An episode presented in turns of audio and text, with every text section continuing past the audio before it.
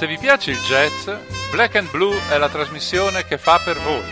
Va in onda sulle frequenze di Radio Cooperativa e vi racconta le vicende di questo straordinario genere musicale dalla fine dell'Ottocento in poi. Seguiremo le vicende dei cantanti, dei compositori, delle orchestre, con brevi commenti ai quali daranno voce Silvia e Mario, ma sarà la musica a farla da padrone. E che musica!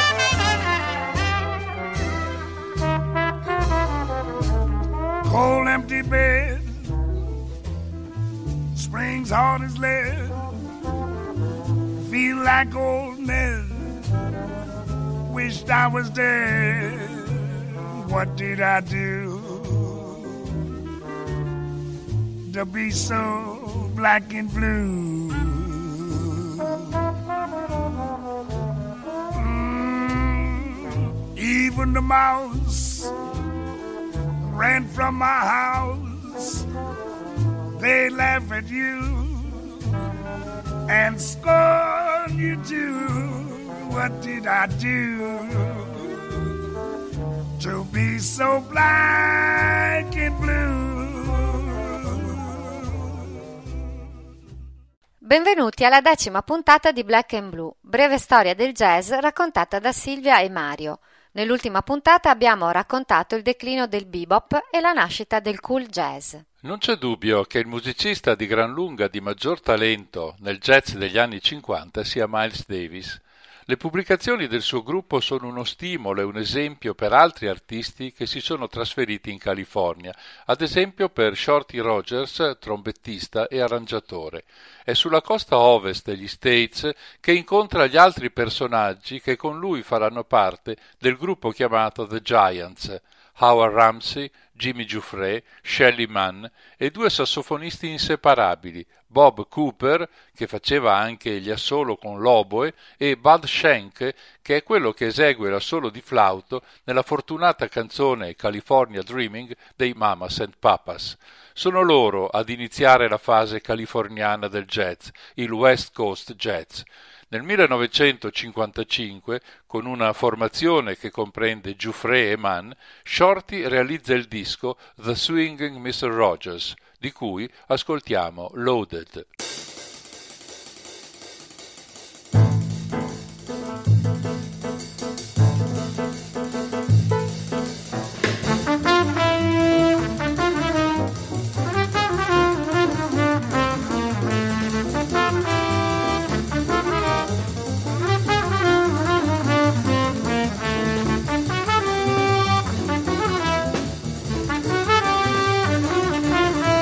We'll be right back.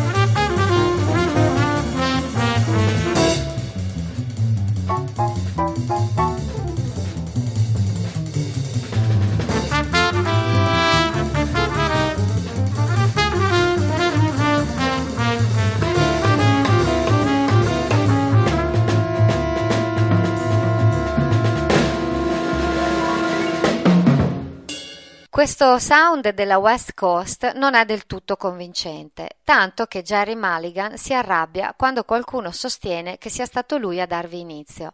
Sassofonista baritono, Gerry Mulligan arriva a Los Angeles dopo aver attraversato gli Stati Uniti in autostop. È un geniale innovatore, proviene dall'esperienza del Birth of Cool Jazz di Miles Davis, disco di cui compone la maggior parte delle tracce. Nel millenovecentocinquantadue, assieme al trombettista Chet Baker, forma un quartetto eretico. Eretico perché esclude il pianoforte, che era stato fino ad allora uno strumento indispensabile per l'armonia delle composizioni. La musica di Mulligan e Baker è decisamente sofisticata ed elegante, con un sottilissimo gioco di armonie, di frasi che si scavalcano continuamente per poi incontrarsi. No, non c'è bisogno del pianoforte per il loro gruppo. Purtroppo l'idillio tra i due non dura molto. Sono due grandi stelle, ognuna ha bisogno del proprio spazio. E poi c'è l'arresto di Gerry per uso di droga a complicare la vicenda. Li ascoltiamo in questo brano da brividi di Richard Rodgers, registrato nel millenovecentocinquantadue ed entrato dal duemilaquindici a far parte della libreria del Congresso statunitense con la seguente motivazione: per la sua importanza culturale, storica ed artistica per la società americana. My Funny Valentine.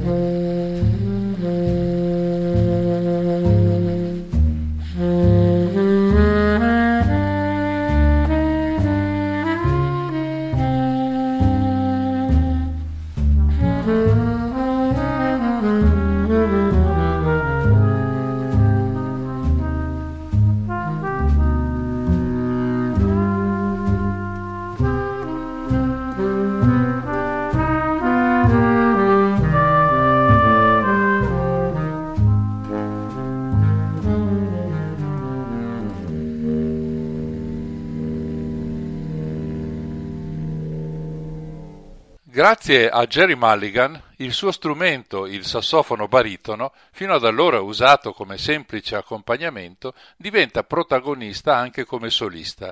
Ecco un altro esempio, Bernie's Tune, sempre del millenovecentocinquantadue.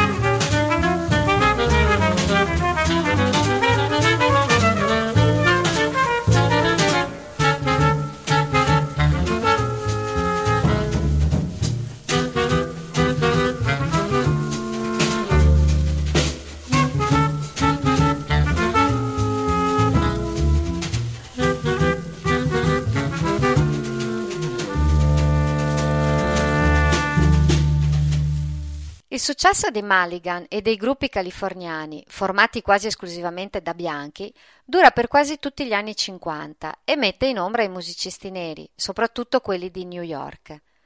Nell'orchestra di Dizzy Gillespie suonano dal quarantasei al cinquanta il pianista John Lewis, il vibrafonista Milt Jackson e il batterista Kenny Clarke. Sono loro, assieme al bassista Percy Heath, a formare nel millenovecentocinquantuno il Modern Jazz Quartet. Le novità sono tante. Il quartetto guarda con grande insistenza alla musica classica, basando lo stile addirittura sul contrappunto barocco. E poi si presentano sul palco in frac come i grandi concertisti di musica da camera. A molti questo modo di suonare il jazz non piace, sia per la lontananza dagli schemi tradizionali, sia perché i quattro neri scimmiottano i bianchi e questo non va decisamente bene. Ecco un estratto di Django, un elegantissimo omaggio al chitarrista belga Django Reinhardt.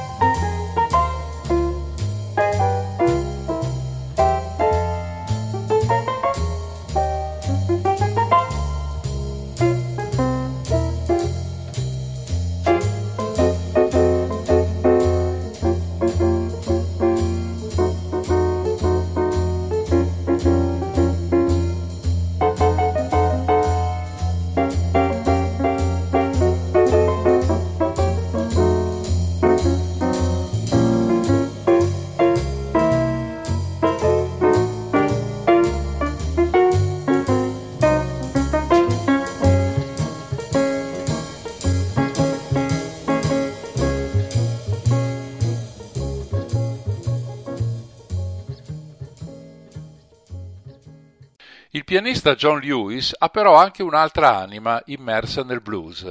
Dal connubio esce una musica che, se da un lato guarda i classici, dall'altro pesca nelle più profonde tradizioni nere degli Stati Uniti. Questa novità piace moltissimo, soprattutto in Europa, dove trova molto spazio per essere eseguita. È quella che Lewis definisce la musica della terza corrente, Third Stream Music, che è anche il titolo di un album della sua band, uscito nel millenovecentosessanta, una musica che mescola Johann Sebastian Bach con Robert Johnson. Questa commistione è evidente in Piazza Navona, brano del millenovecentosessantadue.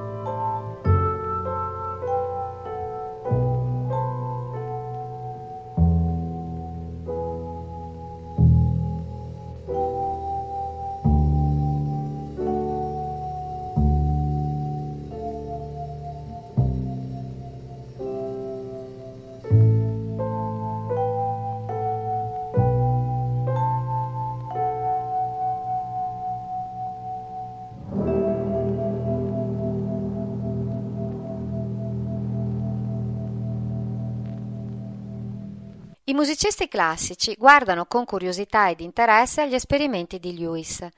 Tuttavia i critici, gli appassionati e quasi tutti i jazzisti non vedono questa operazione di buon occhio e accusano il quartetto di snobismo e di stravolgere le radici stesse del genere. Troppo europeo, insomma. Anche il sound californiano viene bocciato e non avrà seguito. Anche il sound californiano viene bocciato e non avrà seguito. Jazz must be jazz, dicono tutti. Il jazz deve essere jazz. Come questo brano, Swinging, dell'orchestra che il trombettista Clifford Brown e il grande percussionista Max Roach dirigono assieme. Se ascoltate bene troverete molta somiglianza con il vecchio bebop di Charlie Parker e Dizzy Gillespie, solo ripulito, reso più elegante e in un certo senso più pungente e duro. Per questo il nuovo genere viene chiamato hard bop, bop duro.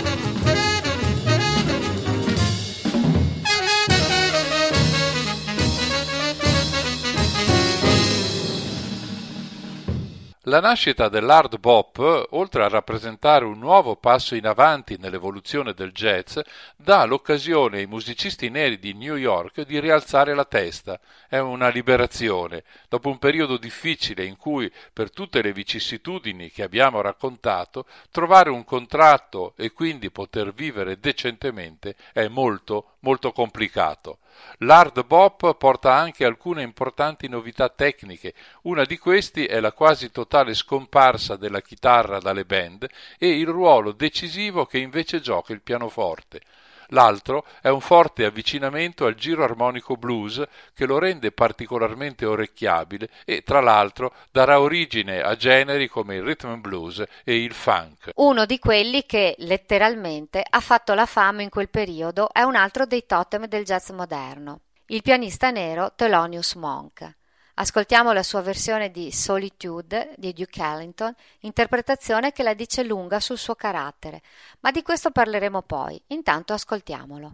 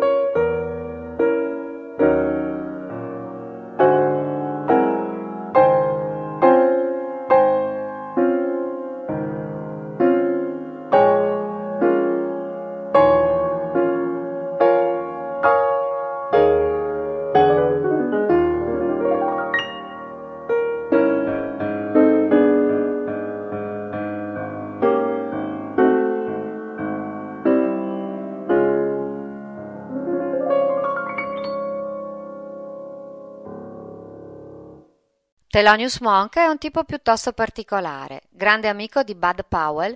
Un giorno i due vengono fermati dalla polizia che trova della droga in auto. È di Powell, ma Monk si rifiuta di testimoniare contro l'amico. Gli viene tolta la tessera del sindacato musicisti di New York.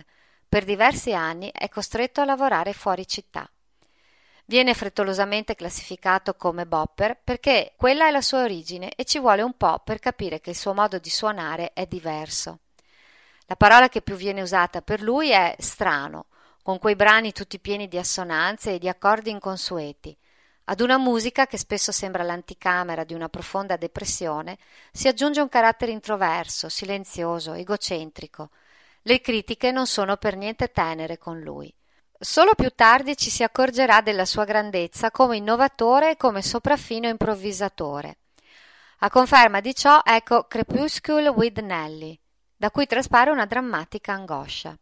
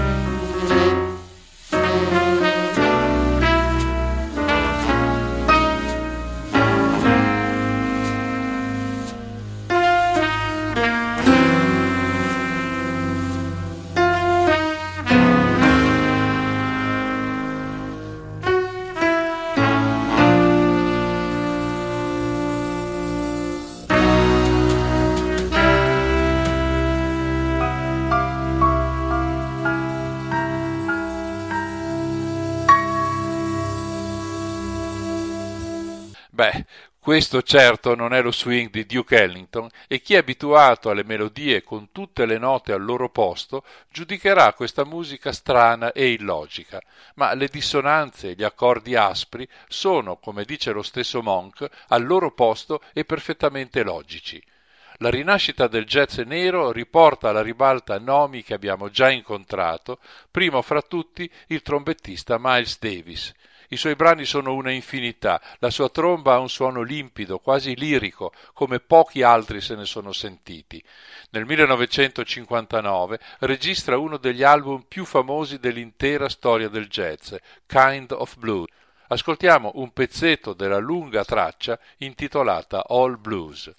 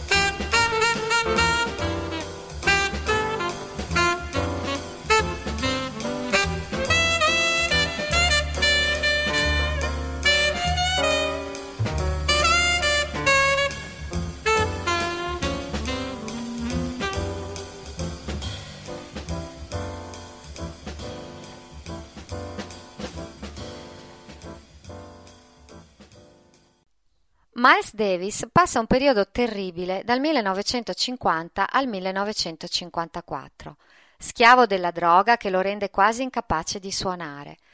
Poi si riprende e dà uno scossone formidabile all'innovazione nel jazz, lavorando sulle improvvisazioni, che diventano modali. Questo è il termine tecnico. Significa che non seguono più gli accordi basati sulla tonalità, bensì diversi tipi di scale, più libere. Capostipite di questa nuova forma di jazz viene considerato proprio il brano che abbiamo appena ascoltato, realizzato dal sestetto di Davis con al pianoforte Bill Evans, un altro monumento del jazz moderno. Uscita dal sestetto, Evans forma il suo trio, che la sera del venticinque giugno millenovecentosessantuno si esibisce al Village Vanguard di New York. La registrazione della serata produce due dischi. Uno è Waltz for Debbie, che adesso ascoltiamo.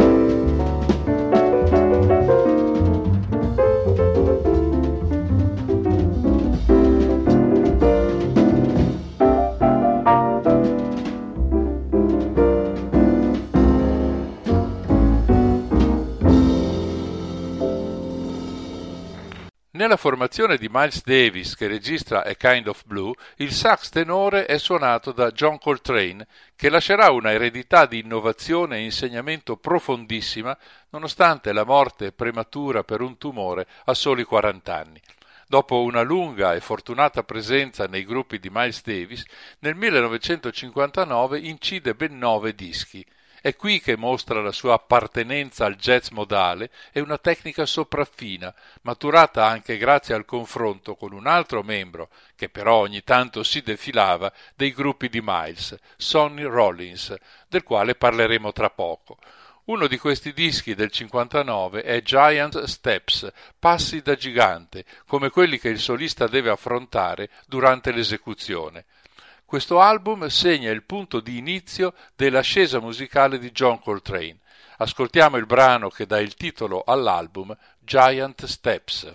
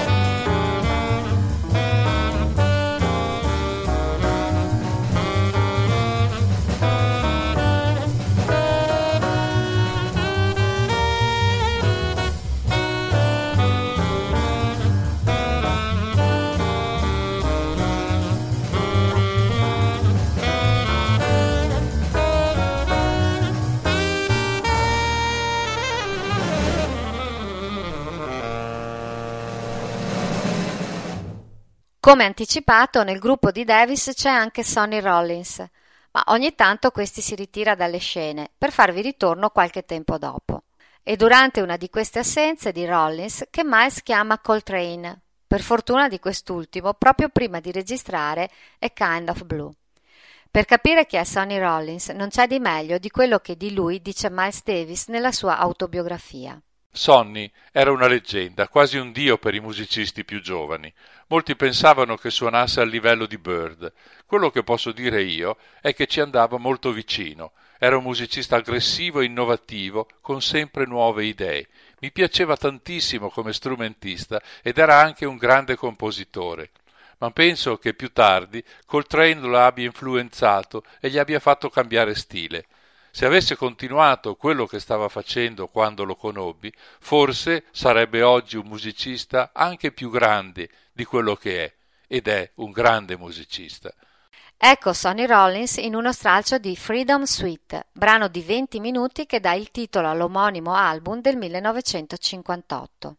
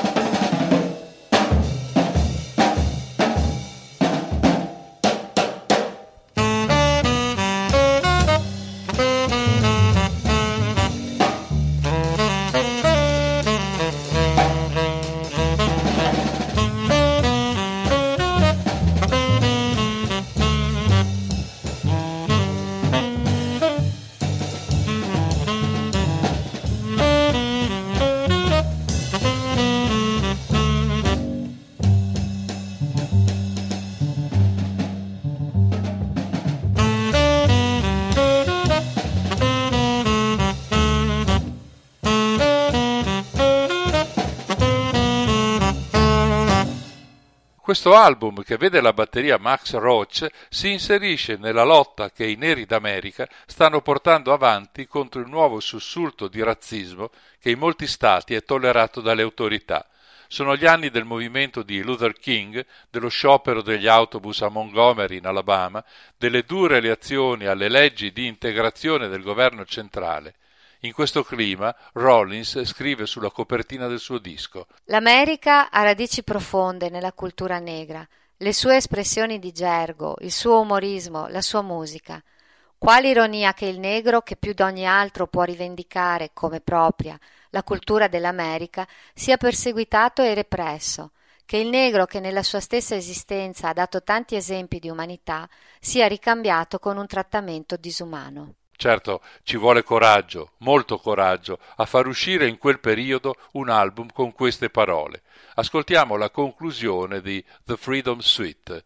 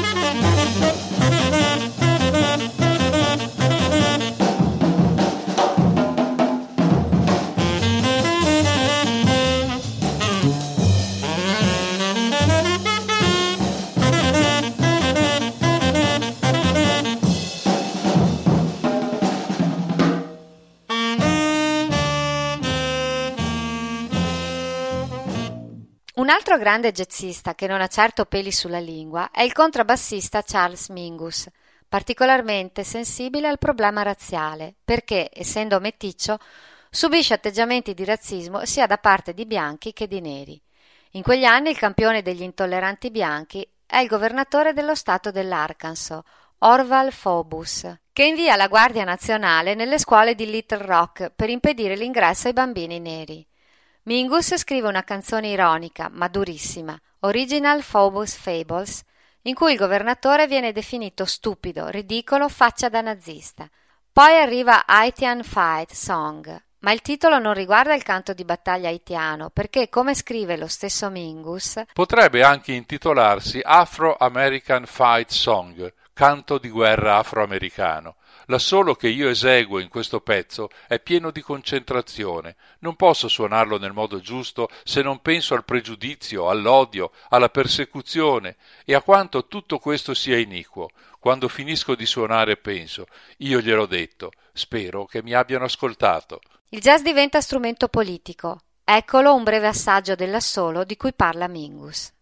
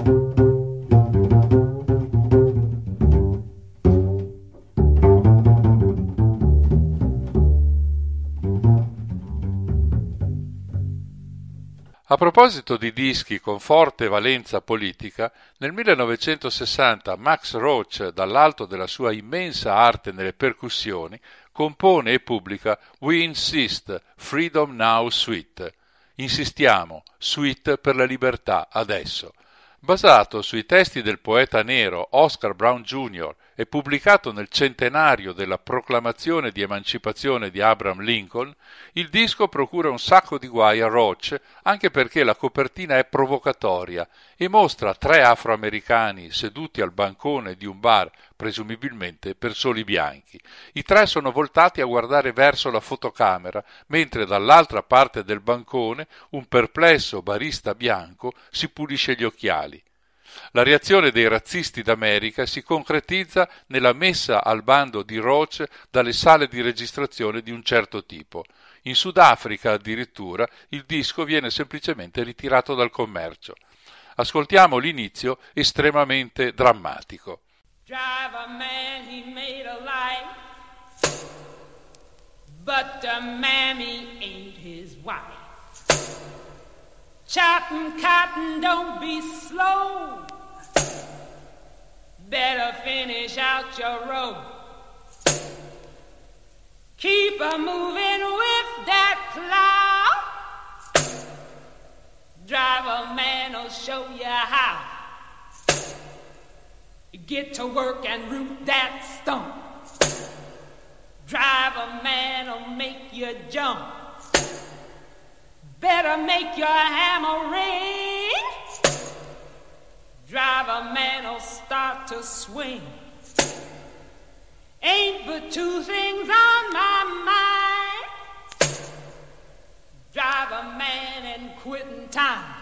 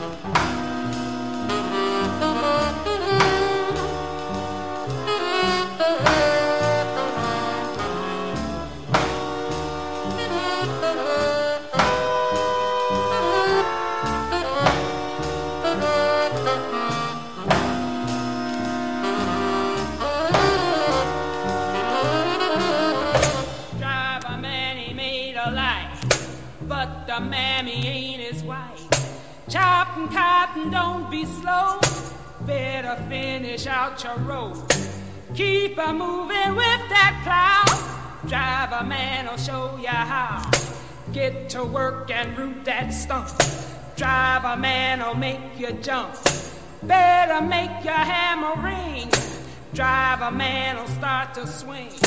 Ain't but two things on my mind, drive a man and quitting time, drive a man to kind of boss, ride a man and lead a horse.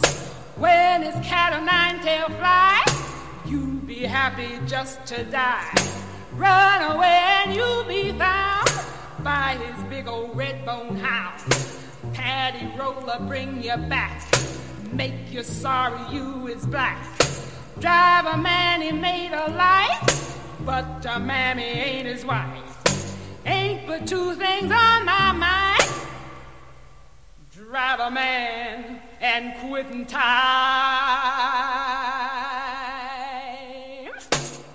Le battaglie per i diritti civili, le grandi manifestazioni come la marcia a Washington del sessantatré vedono schierarsi molti bianchi dalla parte dei neri. È una generazione che fa proprie le rivendicazioni di libertà di un popolo intero. In particolare si sentono coinvolti i beatnik e i poeti che ne esprimono i sentimenti. La Beat Generation produce, anche nella musica, un fenomeno del tutto particolare, interessante anche se di breve durata. Le poesie beat vengono associate a brani jazz e recitate da pianisti durante le loro esecuzioni. Come esempio ecco Dog, storia di un cane che racconta come lui vede San Francisco e, in ultima analisi, la società. La recitazione è del pianista jazz Bob Cooper. The dog trots freely in the street and sees reality, and the things he sees are bigger than himself, and the things he sees are his reality. Drunks in doorways, moons on trees. The dog trots freely through the street, and the things he sees are smaller than himself. Fish on newsprint, ants in holes, chickens in Chinatown windows, their heads a block away. The dog trots freely in the street, and the things he smells, smells something like himself.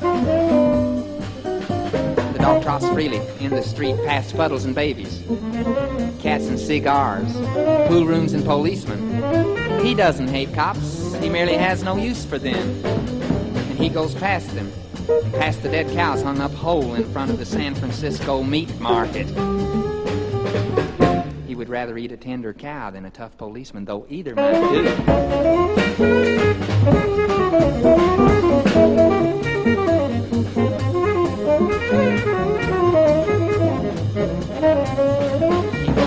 The Romeo Ravioli Factory, and past Cotts Tower, and past Congressman Doyle.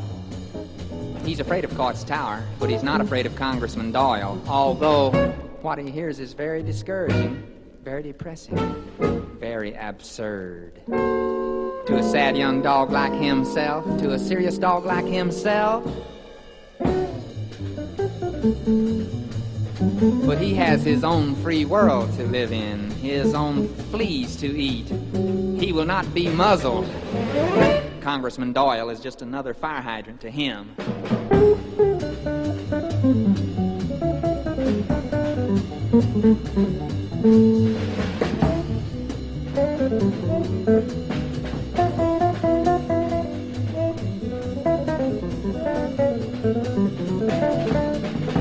The dog trots freely in the street and has his own dog's life to live and to think about and to reflect upon, touching and tasting and testing everything, investigating everything without benefit of perjury.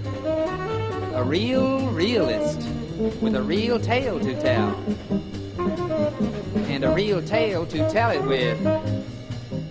A real live barking democratic dog engaged in real free enterprise with something to say about ontology, something to say about reality, and how to see it, and how to hear it, with his head cocked sideways at street corners as if he is just about to have his picture taken for Victor Records.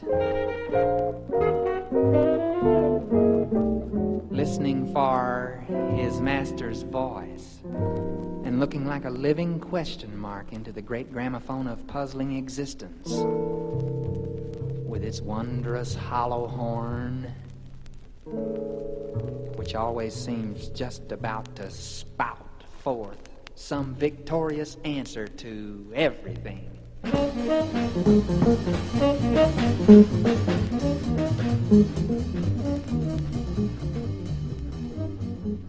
Mentre termina la decade che porta al millenovecentosessanta, i neri non vogliono più rimanere nei solchi e nelle regole musicali stabilite dai bianchi. Vogliono riprendersi la loro natura di neri, di afroamericani, di discendenti dell'Africa. Compare all'orizzonte per questa operazione un altro personaggio che segna una nuova svolta, precisa e profonda nel jazz, Ornette Coleman. Sassofonista texano, scomparso nel duemilaquindici, è stato l'inventore del movimento che oggi chiamiamo free jazz. Ne ascoltiamo un'anticipazione, Chippy, dal suo primo album Something Else, qualcos'altro, con tre punti esclamativi, ma l'argomento verrà trattato nella prossima puntata di Black and Blue.